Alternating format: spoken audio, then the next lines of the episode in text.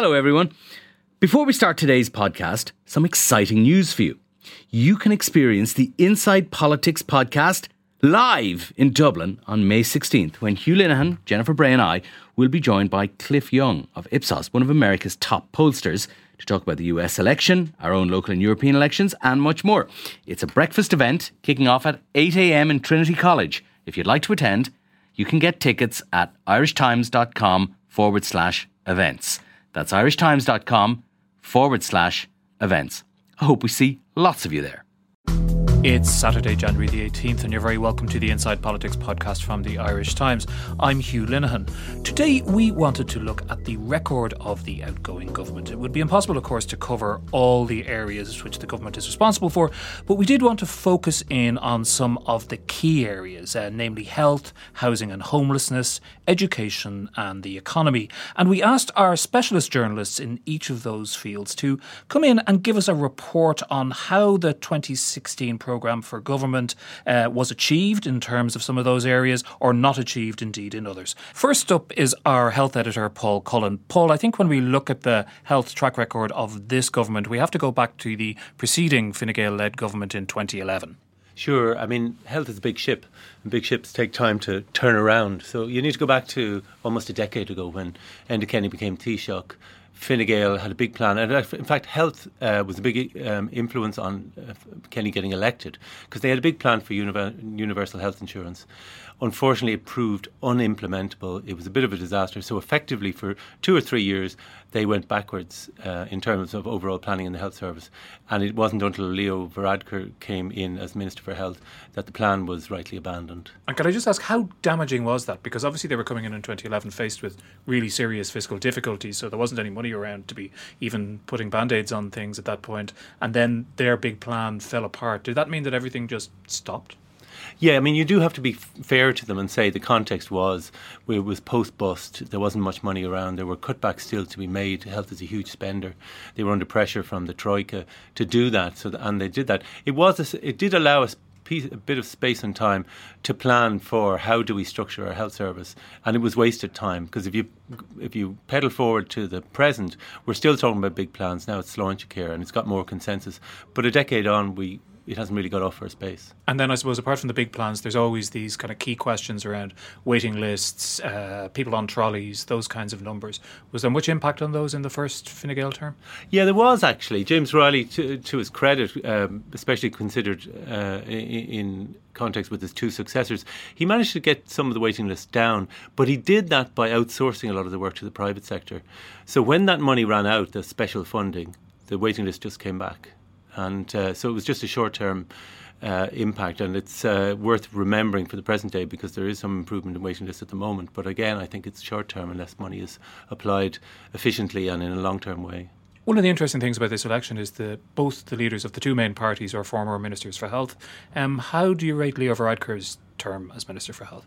It wasn't great, to be honest with you. He was there less than two years, from two thousand fourteen to two thousand sixteen. He, For half of that, he looked as though he wanted to move on. It was a time when uh, funding was improving and he got extra funding for the health service. He was very much motivated by headline initiatives such as free G P care for under six, quite unpopular with, with G Ps themselves, but uh, played well with the public, and that's been followed since.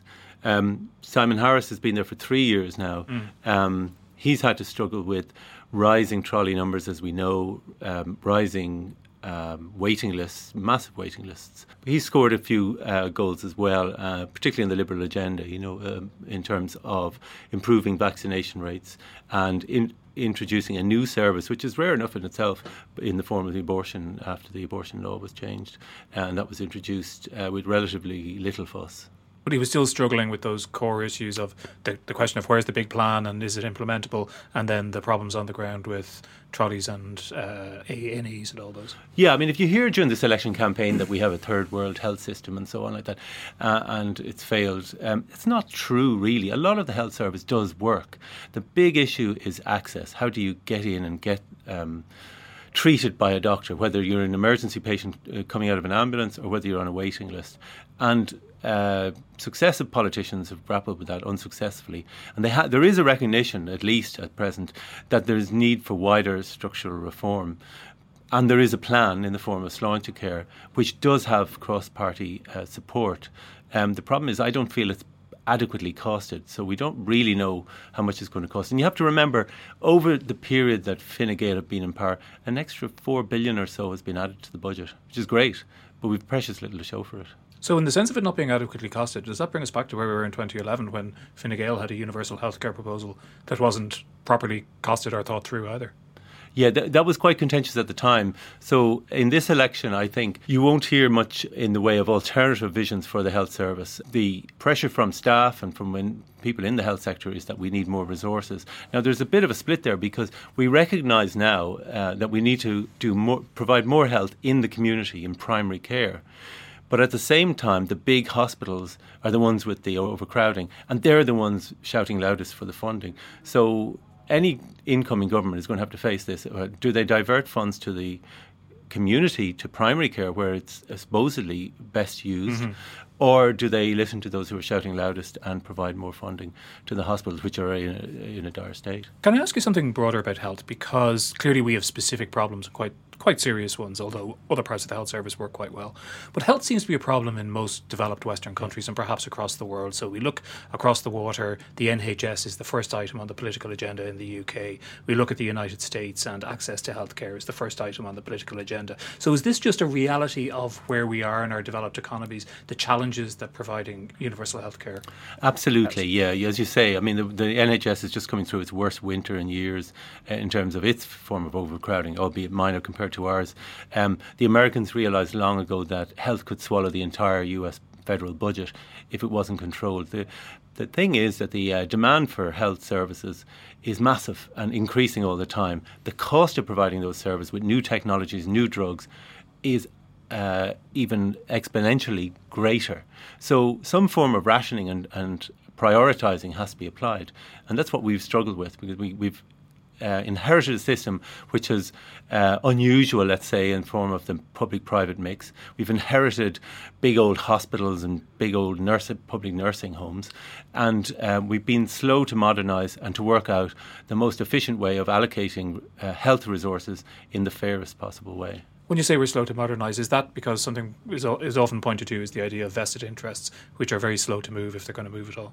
Yeah, I think it is. And I think vested interest is a loaded term, but um, certainly as a journalist who's writing in this area, I mean, all the appeals come across my desk. And I realise if if everybody was to get what they wanted in health, um, there would be nothing left in the kitty, you know, really. So uh, there has to be some sort of recognition that um, those who need health uh services the most should should be prioritised, and we haven't kind of really done that. There is a plan, as I say, and it does give hope, but it's uh, it's a work in progress. Finally, Paul, can I ask you, is health actually a general election issue? In other words, is it a factor, and do you think that's going to cause people to vote one way or the other? Well, I think if you ask anybody, and you've seen the vox pops in the early part of the sure. campaign, people say, what do I care about? Health and homelessness, uh, or health and housing. They mentioned that. But I think you need to drill down and ask further questions. In what way do they care about health? And I think it's something of a nil-all draw because, don't forget, we've talked about Simon Harris, we've talked about uh, Leo Varadkar, but Micheál Martin, of course, is the former Minister for Health, again with something of a checkered history in, in the portfolio a long time ago. Um, so if, if health does play a role in this campaign, my feeling is that it will play a role in specific local circumstances. Look at the hospital in Limerick, look at the appalling state. There's a demonstration planned there on the first of February. Look at uh, the fact that Michael Harty, is, from the doctor from Clare, is not standing anymore. Will another doctor step up to the plate and campaign for G P services in r- rural areas? Look at the rouseabout hospitals down in Waterford. I think in all of those areas you're going to see local campaigns, and perhaps they might result in a hospital-type candidate that we've seen in the past. Paul, thanks for that. Of course, health has been one of the most intractable problems facing this country for many, many years. A more recent problem, but one that appears just as intractable, is the connecting issues of housing and homelessness. Our social affairs correspondent, Kitty Holland, is with us. Kitty, what promises were made in twenty sixteen in this area? Well, um, as we know, it came to power in May twenty sixteen, and we were already um, at least a year, if not eighteen months, into the beginning of this housing crisis and the, the homelessness crisis, which really began to pick up in a big big way towards the end of twenty fourteen. And Alan Kelly had made his, uh, several um, commitments and promises. But the big um, document that was published in July twenty sixteen, some months after they came, came into power, was the Rebuilding Ireland document. And on homelessness, I suppose the big promise that we all remember it being made and which was so spectacularly failed um, was to end the use of hotels for homeless families by um, by the end of the year, or certainly by the middle of the following year. Mm. And that was, as we know, spectacularly not met because the number of families in hotels has continued to rise um, since then. Yeah. Um, there was also promises about providing fifty thousand new social housing units in the um, timeframe of the plan, which is to run until twenty twenty-one, the Rebuilding Ireland plan. And that um, eighty-seven thousand families would have housing solutions provided. Um, and I say housing solutions because that is the term that is used by the government. This and is very slippery language, isn't it, Simon? Very slippery language. Mm. And it is hard sometimes. I mean, I've been writing about this for, you know, throughout this crisis. And sometimes it is hard to discern what exactly is being said and, and what is actually being meant, because the government talks about providing um, social housing units. Mm. Um, and we th- and most people would understand that to mean that they're going to build social housing. A house or an apartment. Whereas yeah. the vast majority of the social housing units that are being provided, or social housing solutions that are being provided, are actually in the private rented sector. And, and that brings us to H A P, which is yeah. a really important element of this whole story, I think, and sometimes underappreciated, both in terms of, I think, I, certainly in my view, I'd say massaging the figures about how much social social housing or affordable housing is available, and also because the effect it has on, on everybody, putting everybody into this private rented accommodation yeah. paid for by the state. I mean, H A P was brought in by Alan Kelly, his predecessor, and it was a recognition, I suppose, that um, housing support from the government was actually a long-term S- support for a lot of households. Rent supplement, which is replaced, still replacing, um, it was brought in as a short-term housing benefit. H- HAP is now, I suppose, works a lot better in some ways for families in that they can work while they're on it. There's a level of discretion, I suppose, from the local authority. They can top up the H A P a bit and um, and work a bit with landlords, and it's a it's a relationship between the local authority and the landlord. But it's a pri- it's in the private rented sector. There's very little rent secu- security of tenure. So they could find themselves in the same situation twelve or eighteen months down yeah. the line again. And the other issue about H A P is that if you move fr- on from rent supplement, where you are on the house, you're on the housing waiting list and you're on rent supplement, if you transfer onto H A P, which most people are being compelled to do across the country now, you are taken off the housing list. Yeah. So the government can say now that the number of people on the housing, the number of households on the housing waiting list has gone down by about twenty thousand, but the number of people in need of social housing has not reduced by twenty thousand because they've It's it's another mass, massaging of the so figures. We know this is an intensely political issue, and that, you know, different political parties have different views on what the solution is. And there's been much criticism, huge amounts of criticism of Eoghan Murphy and the Fine Gael government's mm. approach to it, a criticism that they're very ideological. Um, but in terms of the actual numbers, in as much as we can get to them, how many actual social housing units did this government commit to providing, and how many has it provided? Not H A P. Actual houses and homes. Yeah, I mean, during the course of Rebuilding Ireland, which has, is to run until twenty twenty-one, they said they would provide about fifty thousand social housing units. They said in all they would provide well over one hundred thousand social housing solutions, but that includes H A P. Mm-hmm. But they said they would provide about forty-seven thousand social housing units. So what they have provided, according to their own figures, up to the end of the third quarter last year, is twenty-five thousand social housing units, and they are coming through local authority new build.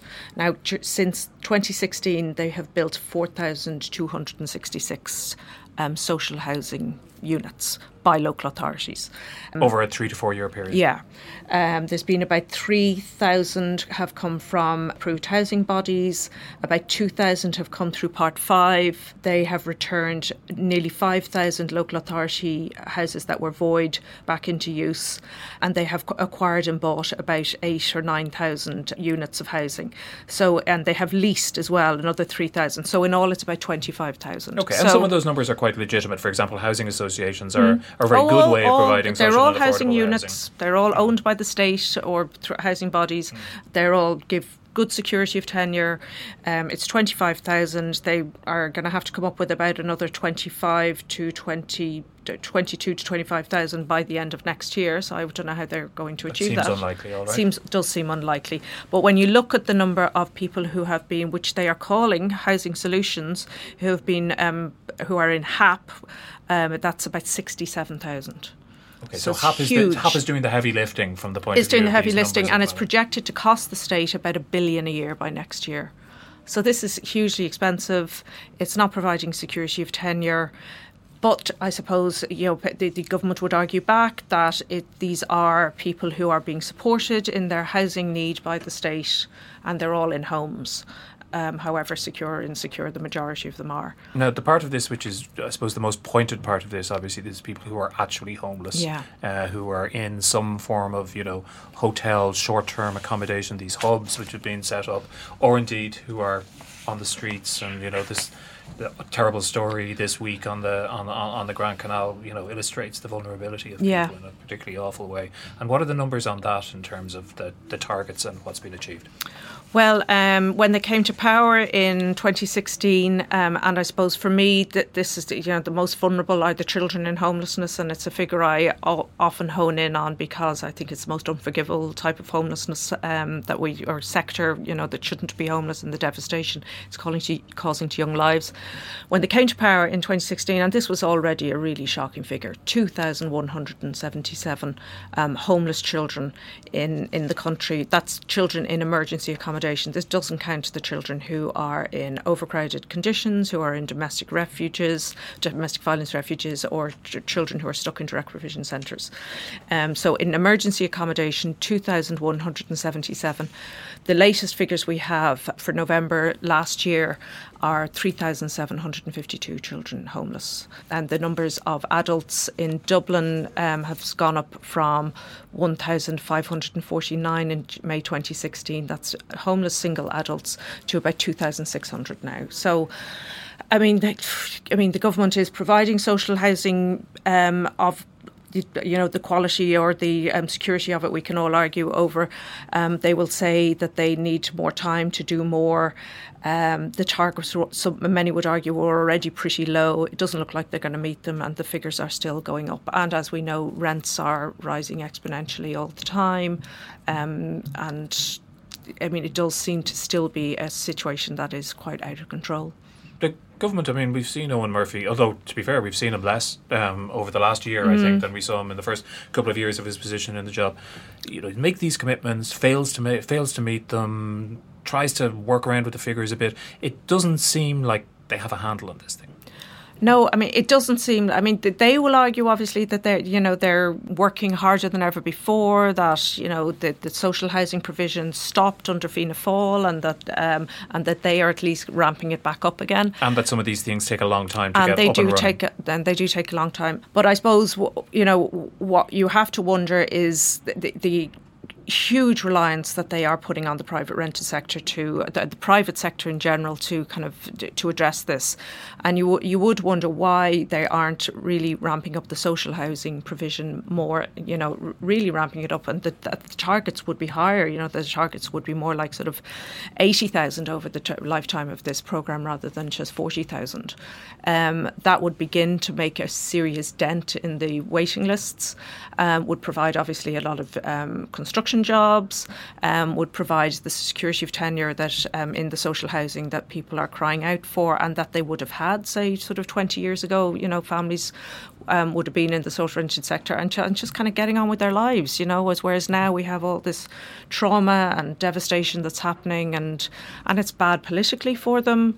Sure. But there does seem to be a blind spot of some kind ideologically in terms of this um, being wedded to the private sector t- to address the problems. And I suppose you, there's a suspicion that there's a belief that if they were to intervene too heavily from, from a statutory point of view in building houses, that that would upset the market in some way, and that would upset the banking sector, the the property owning classes, the um, the construction sector, um, and they haven't spelt that out. But that would be, I suppose, a suspicion that it's um, they are the people who vote Fine Gael after all.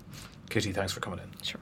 Now I'm joined by our education editor, Carl O'Brien. Carl, is education as significant a political issue in general elections in Ireland? Well, the funny thing about education is, you know, despite the fact that um, education is crucial, you know, to filling, fulfilling the potential of all of our children and fulfilling our national kind of economic aspirations, it's not up there among the really big national political issues in the same way as health or housing, the economy.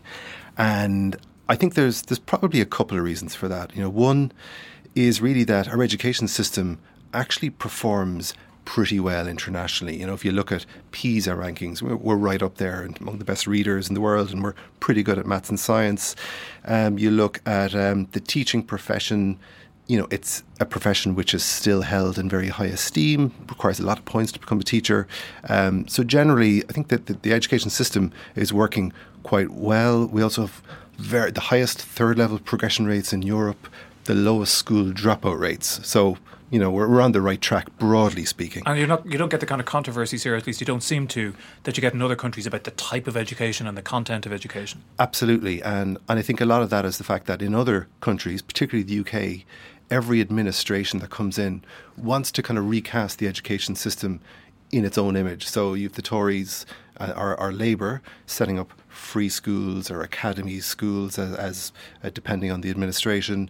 Also tearing up the curriculum and saying, you know, like Michael Gove was saying, and let's saying let's prioritise British imperialism and, and its positive legacy. You don't really have that. It's kind of a hands-off policy within Ireland among successive governments when it comes to education. So I think there are kind of two key reasons maybe why they're not massive national issues. However, you know, notwithstanding that, education is a massive issue for co- different cohorts of people mm-hmm. around the country. So, for example, you know, if you are um, a family of a special needs child and you can't get an education place or you can't get therapy, you know, education is massive for you.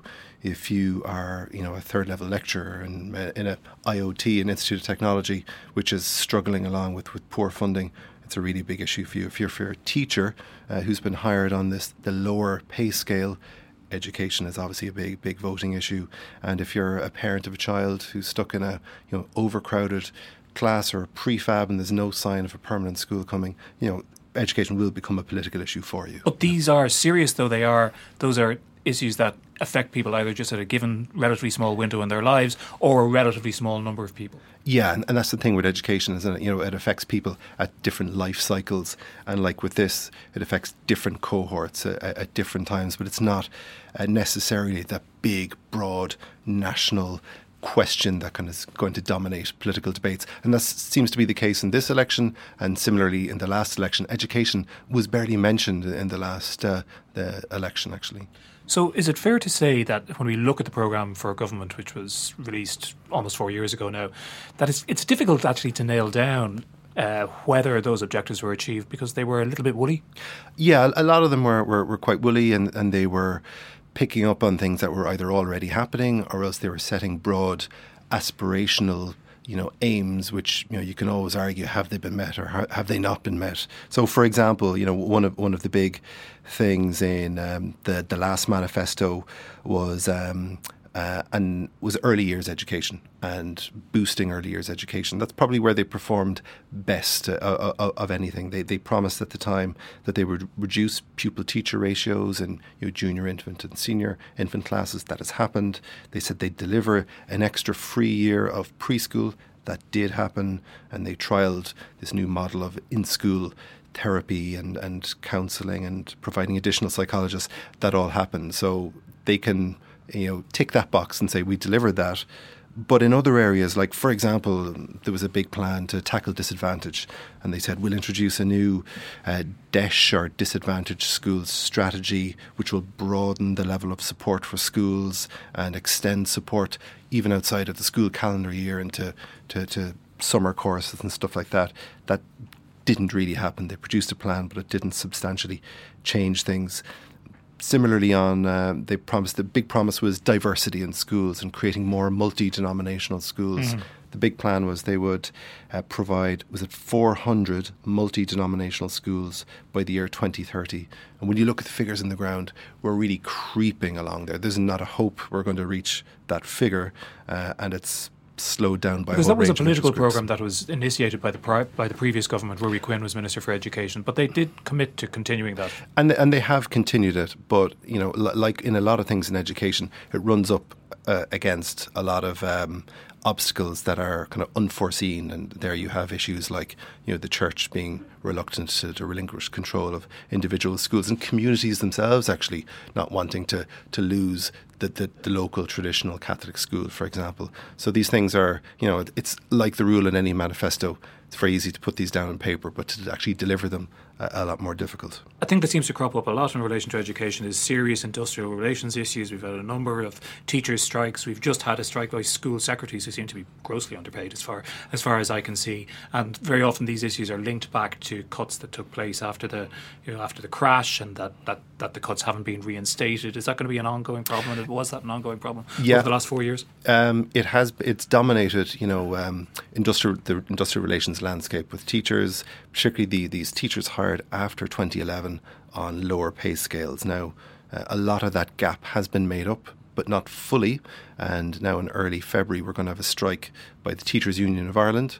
And it's a one-day strike, and that will certainly put the issue back on, the, on the, the political and the electoral agenda. And I'm sure parties will be queuing up to say, you know, we will be the party that will finally end and get rid of the two-tier pay system. And uh, in, in reality, you know, all the parties are on the same page on that. It's just a matter of when do you do it. But that will certainly help put the issue on the agenda. Also, you're going to have um, quite a lot of preschool providers and staff um, having a march in the Dáil and effectively closing down their, their premises for, for, for a day, which has never happened. That's also going to happen in early February. And that's going to bring that issue of you know the low pay of the childcare workers uh, to the fore as well. So, so industrial relations will will feature for sure in this campaign. And finally, I suppose, third level, the, there's this looming problem which doesn't seem to have been addressed. There seems to be a reluctance to address it.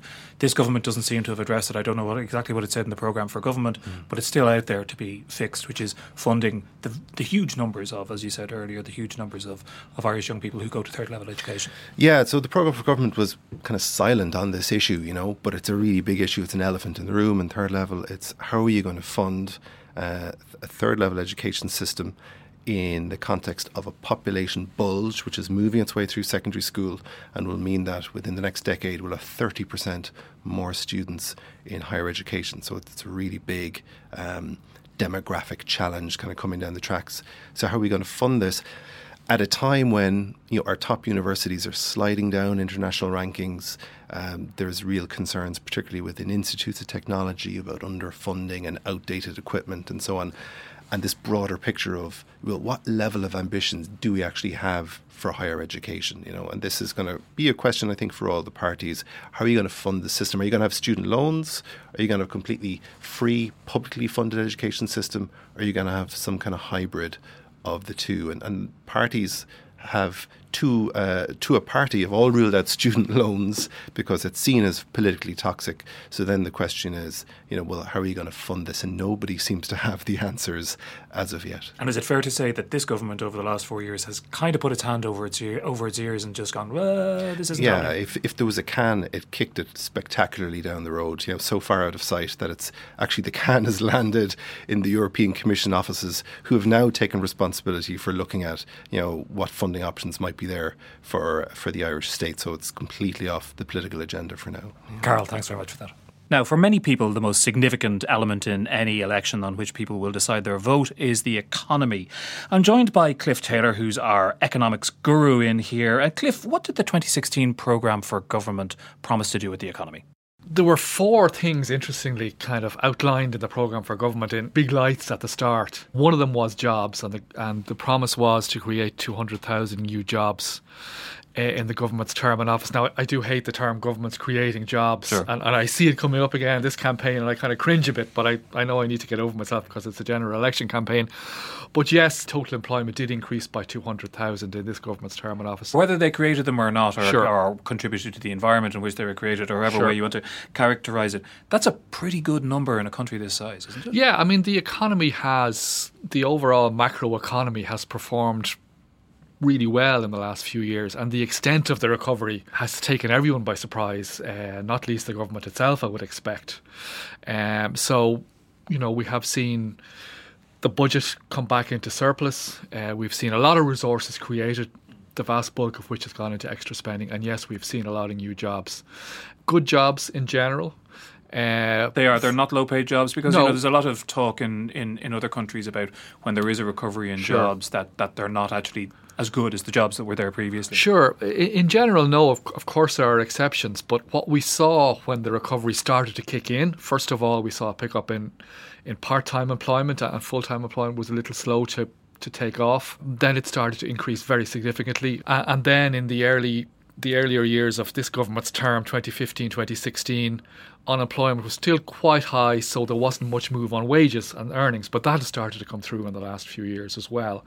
So in terms of the job market, it has performed remarkably well. So when well. we hear the concerns from people about a new kind of precarious employment which younger people coming into the yeah. workforce have, you're not, do you see that? In some sectors, for sure. Um, so, you know, you look at the retail sector, you look at the you know, the, the food delivery sector. Uh, and, and so in, in some of those sectors, yes, we do face the same issues uh, as, as a lot of countries worldwide. And there's no doubt that there's, I suppose, a lot of younger people probably face a bit of a blockage in the workplace because during the crisis there was a lot of layoffs, people weren't promoted. So I guess in the mid-level of many organisations, you know, not least the public service itself, mm. that, you know, there's a blockage of, of people who haven't moved up and moved on. The flip side is there have been a lot of well-paid jobs created in, in areas of the tech okay, sector. Okay, so that's a, that, that's, a good re- that's a good report on that. Yeah, that's absolutely. The first one of the four. Now, the second one, which obviously gets a huge amount of attention, is that they were going to build houses. That's yeah. what they promised in the programme for government. How did they do? They promised uh, to move towards building twenty-five thousand new houses a year by twenty twenty. And, you know, that that may happen. Uh, th- we've still to get the final figures for last year. They're probably going to be twenty-one, twenty-two thousand. Uh, there's always a bit of debate about what you count and what you don't count. Uh, but yeah, we could see twenty-five thousand. There was quite an intense debate actually about how this is calculated. Absolutely. And there was a lot of criticism of how the government was calculating yeah, it in yeah. terms of uh, electricity connections, I think it was. Absolutely, yeah. But I, I, in fairness, I think that has been kind of tied down now or is more accurate than it was. The problem really is that, that this... This issue was run away from the government, so that while in, from the viewpoint of twenty sixteen, twenty-five thousand new houses a year looked like it's, it would be enough, the economy has grown so quickly in the meantime that it clearly now isn't enough.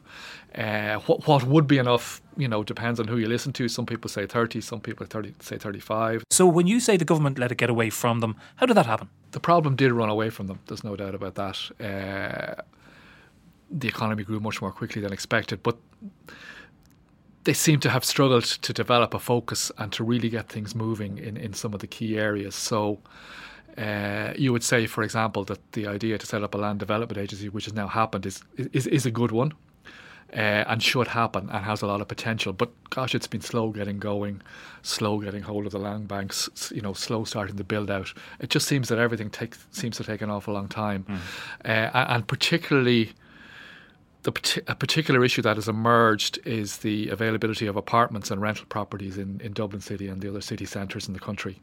Uh, we seem to have a real issue in terms of the cost of building and the provision of those.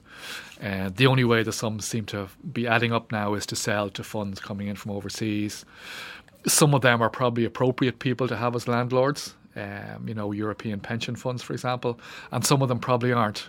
Uh, the more aggressive kind of vulture fund people. Yeah. So I want to I want to take the, the the final two, the next two elements together because they're a kind of a yin and yang, it's sure. a weighing scales thing. One was the the programme for government uh, said that more would be spent on public services, and the other one was that taxes would be cut. Yeah, indeed. Yeah. Well, if you, if you want more spending, they've certainly delivered on that. So yeah, I looked back at the figure, and they were talking about spending six point seven five billion more on public services by twenty twenty-one. And then was the case in twenty sixteen. Now, as things stand, by twenty twenty, they've actually spent close to eleven billion more on public services. So how has that happened? Well, as we know, there's been a huge influx in additional corporation tax revenue, which nobody expected. And most of that money has been spent. Now, whereas it's been spent, it's been spent on increasing investment, it's been spent on increasing spending at the health service and on all the areas we know about. Isn't it the case that, uh, and the Fiscal Advisory Council has been banging on about this again and again, that it might be one thing to put to spend that money, which is really most people think, a kind of a windfall um, on capital investment, one-off capital investment that will, you know, serve the country well in the future. It's another thing to put it into current spending that you're going to have to repeat year after year after year when you may not have this money. Sure, absolutely. And, and I think the government is vulnerable to criticism, uh, particularly in what happened in the twenty seventeen twenty eighteen period when there were these huge overruns in health which were basically paid for, Uh, no matter what kind of spin the government tried to put on it, by these additional corporation tax revenues. Now, things have been tightened up uh, in the last kind of year or so. And certainly if you were to look at the budget for this year, it's fair to say that there's been a more prudent approach, and that the government used, the Minister of Finance used the threat of Brexit to clamp down on his spending mm-hmm. colleagues. And so while you would normally have seen tax cuts and bit much bigger spending increases and pension increases and welfare increases and all those kind of things before a general election, gosh, we've seen it many times before. You and I are old enough to remember many pre-election budgets. Yeah. We haven't seen a pre-election budget this time. So I think the government's a bit vulnerable on the spending record. Made early time in its office, did tighten up late, you know, towards the end of its term. And what about tax cuts then? Because there was, you know, Fine Gael has, has always been, you know, committed to, to cutting income yeah. tax to some extent. There were promises of that sort in its manifesto at the last election. There were some commitments in the programme for government.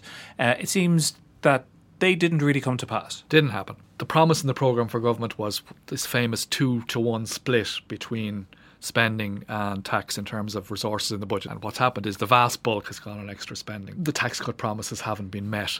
If you look back at the programme for government, there was this lovely kind of fudgy phrase which was used, uh, which obviously emerged as a compromise in, in the in the talks on forming the government, that the government would work with the would work with the Dáil uh, to try and achieve the continued phasing out of the U S C. So, you know, did that mean it was going to be phased out, you know, five years or ten years or what was going to happen? In fact, the U S C remains mm. much as it was uh, when this government came into office. Subsequently, in November twenty eighteen, the Taoiseach Leo Varadkar promised to increase the entry point to the higher rate of tax to fifty thousand euro for a single person. It's about thirty-five thousand three hundred now. That would be a really big change. It would cost around two point three billion, according to uh, Department of Finance estimates, uh, which is a, a really large amount of money. If, if, change, if, yeah. you conti- if you consider that the latest Department of Finance estimates are that around eleven billion might be available on, on fairly optimistic estimates for all the tax cuts and spending increases over the next five years, two point three billion is a, mm. is, a, is a big figure. It uh, would also be a huge injection of cash into what's a booming economy, which is not, as far as I know, from my ignoramus position, good economics. Yeah, absolutely. I mean, I think there is a problem in the Irish income tax system. And the problem is that people pay the higher rate of tax at too low income levels.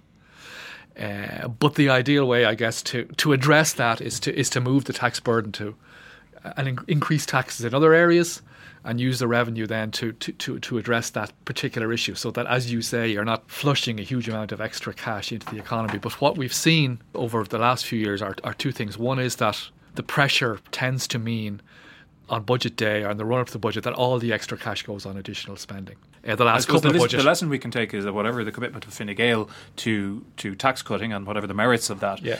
it has to go into coalition, it has to work with other people, and it's faced with the pressures of actually being in yeah. power. I, and th- those pressures, I think, the, commi- the, the commitments of, of of anybody to tax cuts should, you know, needs to be needs to be taken with a bit of salt. And, and you know, the flip side of it is that I'd be very surprised if any if any party, with with the possible exception of, of some of the parties of the left who may call for more taxes on well-off people, I'd be very surprised if any party puts forward a, a big plan for raising additional revenue.